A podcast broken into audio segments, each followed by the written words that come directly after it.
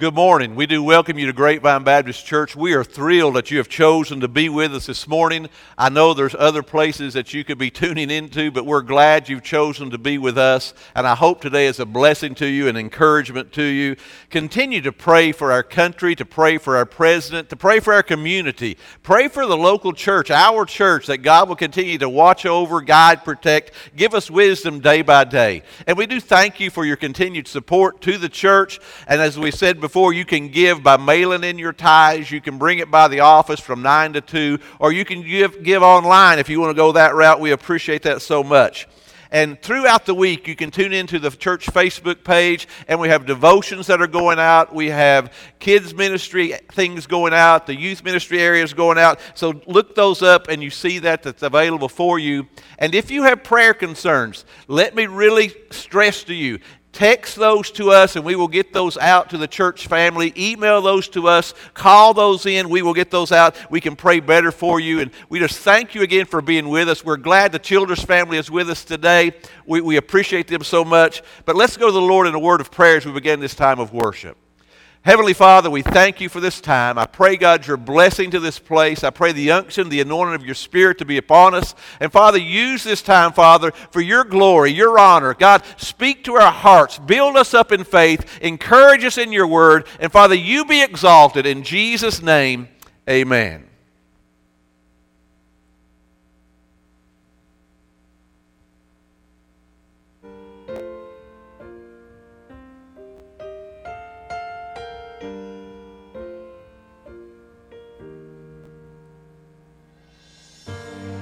We invite you to sing along at home.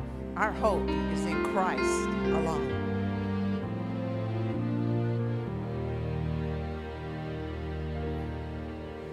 In Christ alone, my hope is found. He is my light, my strength, my song. This cornerstone, this solid ground. Firm through the fiercest drought and storm. What heights of love, what depths of peace. When fears are stilled, when strife can cease. My comforter, my all in all. Here in the love of Christ I stand. In Christ alone, who took on flesh, fullness of God in helpless pain. This gift of love and righteousness, scorned by the ones he came to save. Till on that cross, as Jesus died, the wrath of God satisfied for every sin on him was laid. Here in the death of Christ I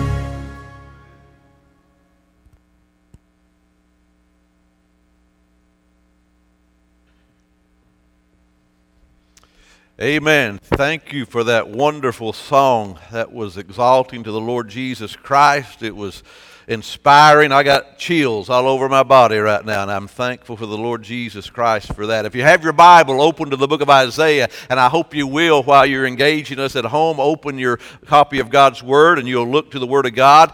You see, in just a few short weeks, the COVID-19 outbreak has wreaked havoc on our way of life, and our governments have mobilized to stop the spread of this pandemic, but everything that we once knew as normal is now no longer normal. Our routines that we went through so often now has shifted and now has changed. Our social life is now social distancing, and even our church life, it has come to make a shift. There's been an adjustment there, and in the midst of all this, you and myself, we're all forced to ask the question, God, where are you? And I take great joy in telling you, our God is still on His throne. Our God is still ruling, and He is still reigning. Our God is still King of kings and Lord of lords. Our God, He's still full of mercy. He's still full of compassion. He's still full of grace. Our God is still speaking, and He's calling people, are you listening to God?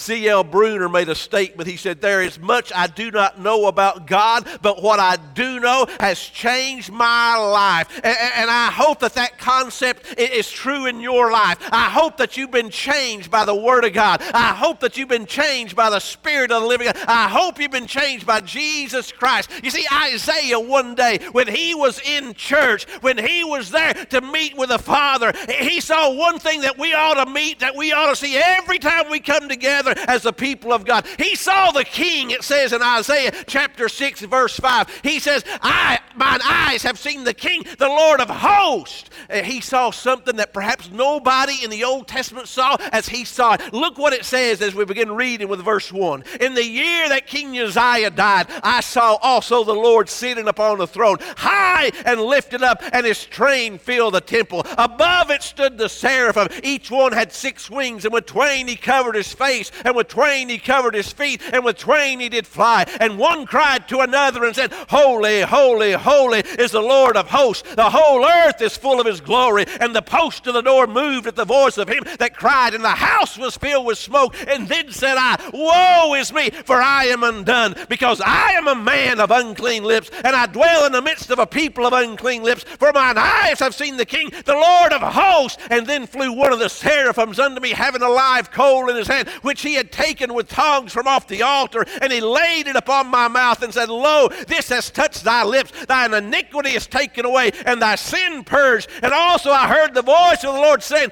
Whom shall I send, and who will go for us? Then said I, Here am I, send me. Father God, I pray that you speak to us through your word today. I pray, God, you let us glimpse, as I say, a fresh glimpse of you, God. I pray America gets a fresh glimpse of Jesus Christ. I pray, God, our church gets a fresh glimpse of the glory of God. I pray, God, that we individually get a fresh glimpse, a fresh touch from you, God. I pray that you give us a fresh vision. You give us fresh hope. You give us a fresh word in Jesus' name.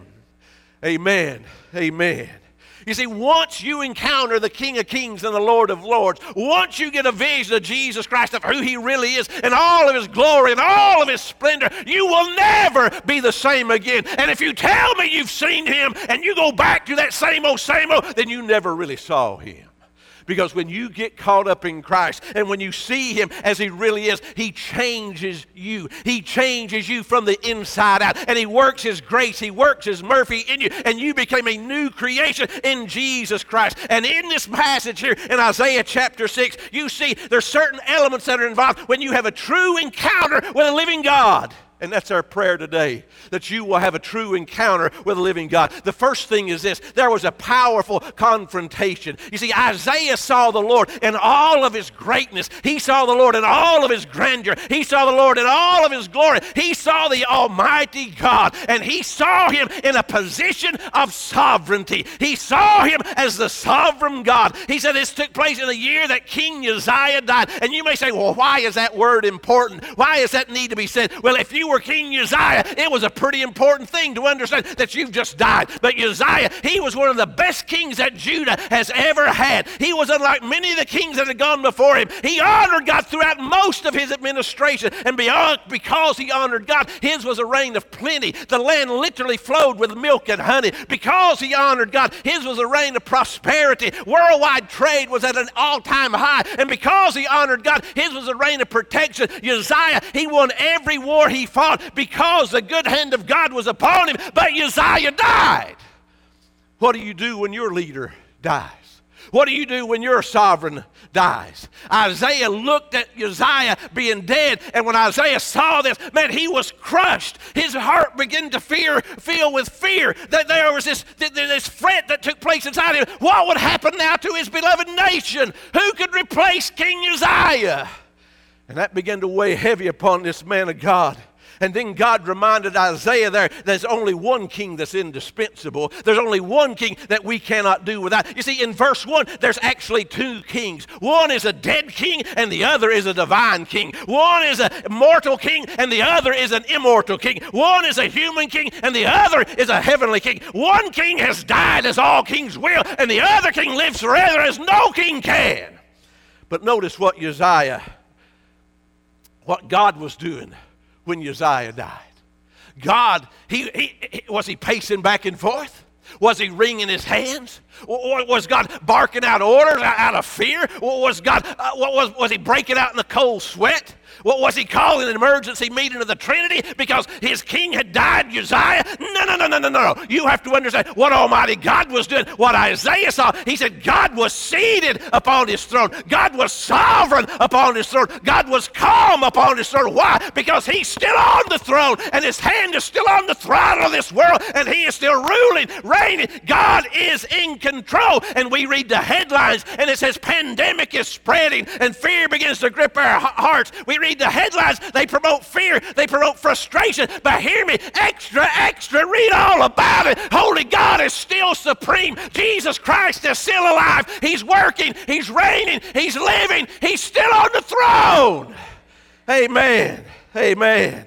And so when you look at this, you have to understand these little hiccups in life do not disturb God. And see, in our mindset, this is not a hiccup, but for God, this is nothing more than just a hiccup in life. You see, God does not get upset when things go awry. God does not get upset when things don't go as you and I think they should go. God says there's no maverick molecule going to run around this country, going to run around this world and do things that he is not in charge of. God Almighty is still God. He is still supreme. He is still in control. Have faith in him. He's sovereign. He's seated on the throne. And then Isaiah heard this. He heard the praise given to a sinless God. Look at verse 2 and 3. And above it stood the seraphims. Each one had 6 wings, and with 2 he covered his face, with 2 he covered his feet, and with 2 it did fly. And one cried to another, Holy, holy, holy is the Lord of hosts. The whole earth is full of his glory.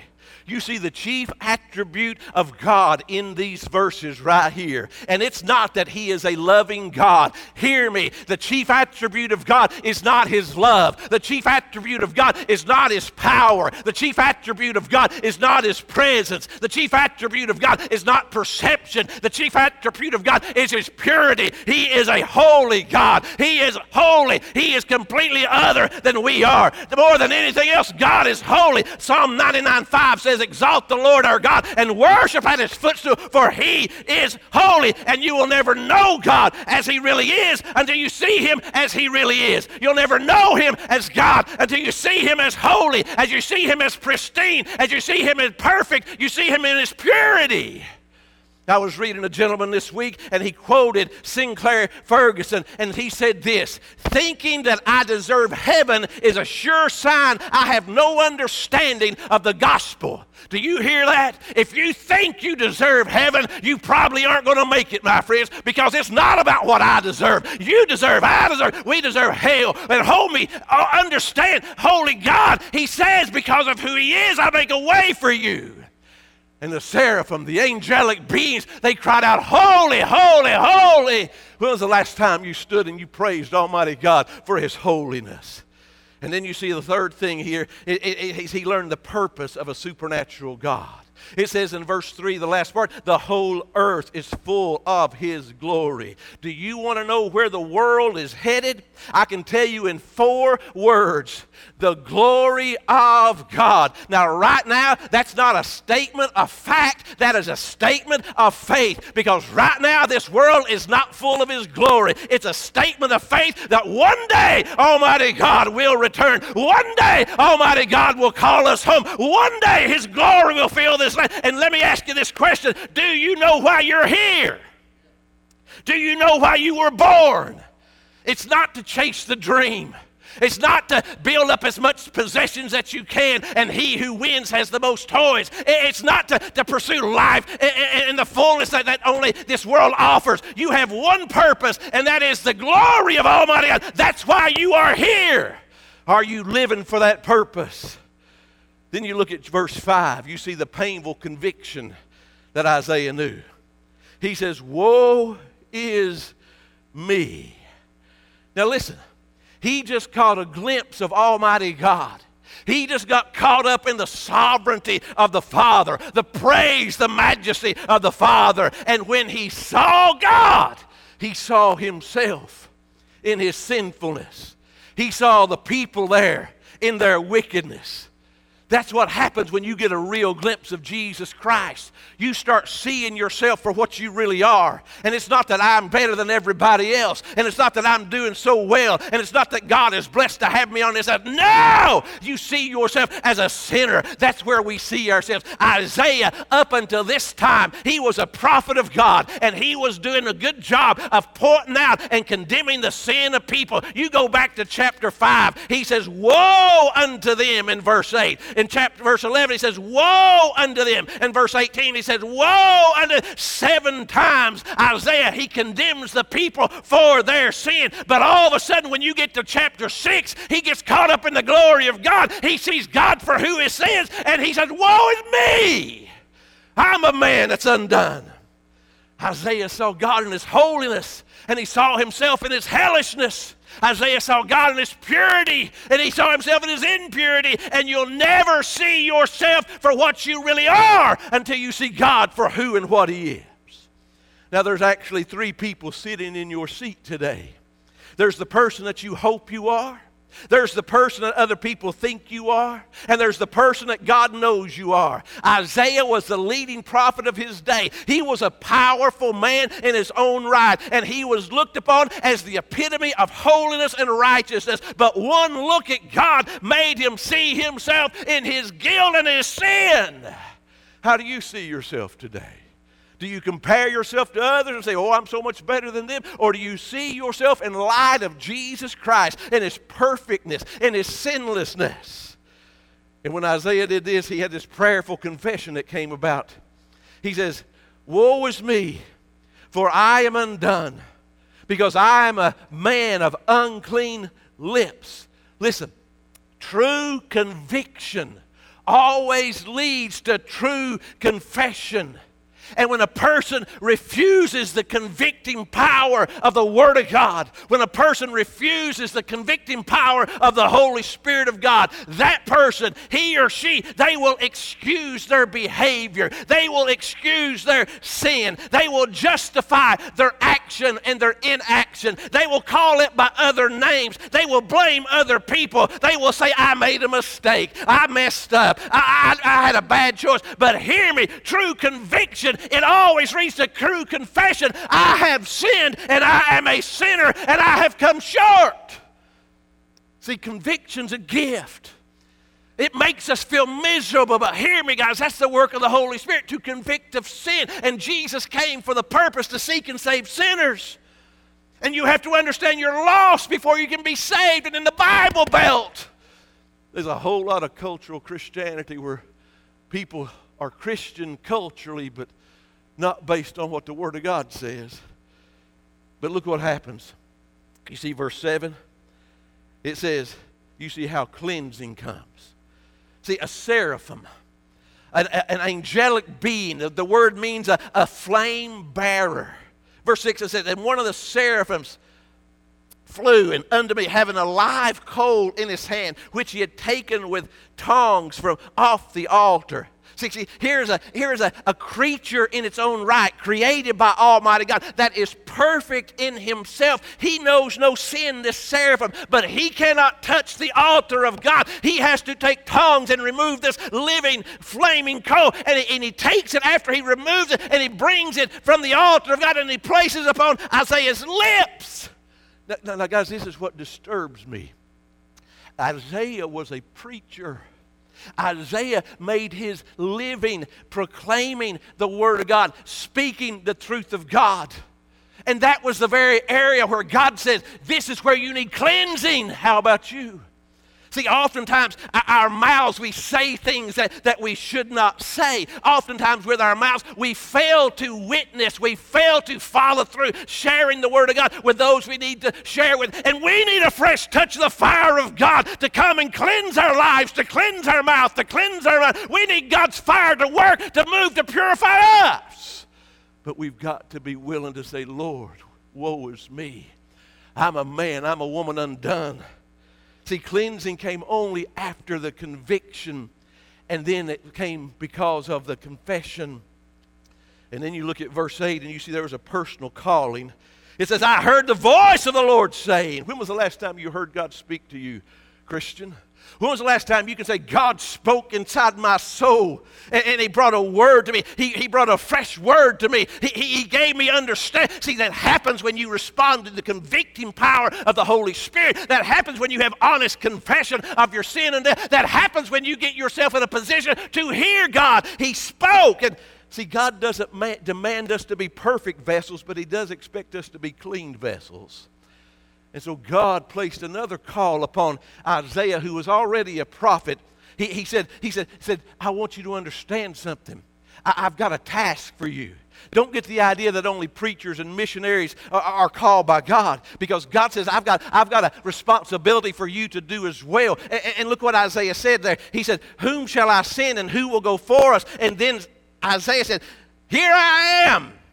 Send me. He stepped up. Are you stepping up? Or are you saying that's a good idea for the preacher to do? That's a good idea for the singers to do. That's a good idea for the missionaries to do. That's somebody down at the church staff, down at the office. They need to do that. No. God speaks to you personally because you are to respond to what he is saying, and there's a commitment that has to be made in your life. You see, in Isaiah, he made a threefold commitment, the same commitment that you and I, we both need to make. He was committed to desire the will of God. You see, God said, whom shall I send? And Isaiah said, me. He didn't even know where he was sending him. He didn't even know what he was calling him to do. He signed a blank contract. He said, I'll obey you before I know the assignment. He was available. Most of us, we want the details before we sign. Most of us want to know the ins and the outs before we commit. You see, hear me. Without availability, you're a liability. Because God says, who can I send? And you ought to be holding your hand up just like I should be, saying, Lord, here I am, use me. His commitment was a desire for the will of God. His commitment was to deliver the Word of God. He said, go and tell. Guys, that's what we all are to be doing. We're to be going and sowing the Word of God. And you may not do it behind a pulpit such as this, but you will sow forth the Word of God day in, day out by people that you interact with at your workplace, at your school place, as you have Scripture on your mind, as they look and wonder, why are you so calm in the midst of this catastrophe? Why are you so calm in this storm? And you can give them a word of hope because of Jesus Christ. And you can ask them the hard questions. Do you know if you were to die today, you would go to heaven? Because you can. And you can have the privilege with the Word of God to show them what it's involved in becoming a Christian. Isaiah, he said, Lord, I'm committed to deliver your Word. See, that's what worship is supposed to do for us. Worship is supposed to so stir in us this longing, this desire, that we go out with the Word of God on our minds and the Word of God on our lips. It's not about entertainment. It's about saying, Lord, use me. And he was committed to doing the work of God. Look what it says in verse 9. God said, go and tell this people, they hear ye indeed, but understand not. See ye indeed, but perceive not. And verse 10, make the heart of this people fat and make their ears heavy and shut their eyes. Here's what God's saying. He said, you go, but people aren't going to listen. So what do you do when people don't listen? You listen. Your calling, my calling. Your responsibility, my responsibility. It's not about the harvest. It's not about being successful. It's about sowing the seed of the Word of God, doing what God has called you to do, and that is He's called you to be faithful. Whether they listen or respond or not, we are to be faithful in sowing the Word of God. So let me encourage you. When news comes and it scares you, don't quit. When people misunderstand you and you don't fit in, don't quit. When others fail you and come short of what you think, don't quit. When you face dark moments and trying days, don't quit. When you get discouraged, don't quit. When you get hurt and let down, don't quit. When the doctor's diagnosis is not what you want, don't quit. When you get that way, lift your eyes to heaven, just like Isaiah did, and get a glimpse of Almighty God. Get a glimpse of the Father still on His throne, still sovereign. Get a glimpse of Jesus. He is there praying for you, interceding on your behalf and my behalf. Get a glimpse of the Holy Spirit who is groaning through our own prayers, words we cannot even utter, because it may not be today and it may not be tomorrow, but one day, soon and very soon, we're going to see the King. One day, Holy God is going to say to the Son, it's time, and the trumpet's going to blast, and the archangel's going to shout, and we together are going to be caught up with Him in the air. Don't quit. God's on the throne. Father, we thank You. Lord, You're on the throne. You're sovereign. Lord, You're working in the midst of all this. And help us, God, to be men and women of faith. Help us, God, to understand, woe is me. And God, cleanse us. Use us, empower us, Father, for Your kingdom and Your honor, in Jesus' name. Amen. Amen. Amen.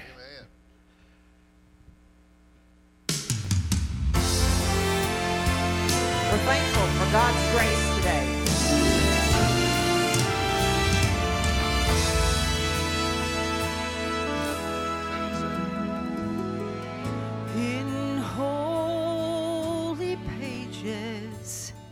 This truth can be found, yes. A promise to stand on, yes. When darkness abounds. Oh, right never loses, and wrong never wins, and grace will always greater, yes, than sin. Grace will always be greater than sin. Calvary has proven it time and again. Whatever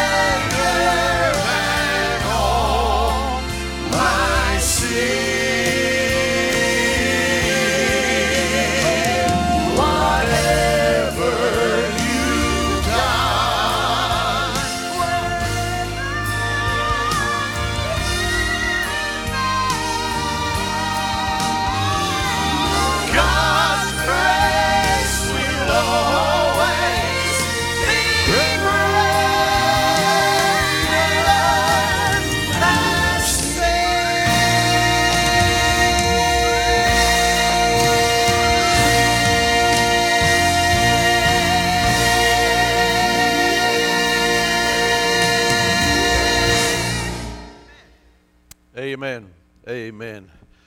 Thank you, Childers family, for being here to share with us this day. It's such a blessing. I've sensed God's presence in this place, and I'm so grateful. There's only 6 of us in here today, and we're just thanking the Lord for showing up, because if He doesn't show up, it really means nothing. So we hope you've been blessed. We hope you're encouraged. Man, just praise the Lord. Father, we thank you. We thank you. We thank you. God, continue to give us wisdom day by day. God, we pray safety to our families. We pray, God, protection, God. Give us wisdom of how to act. God, make provision of needs. But, Lord, we love you. And, God, we ask that you just, Lord, work. Bring us back next week for Easter Sunday, God, and you be magnified in Jesus' name. Amen. God bless you.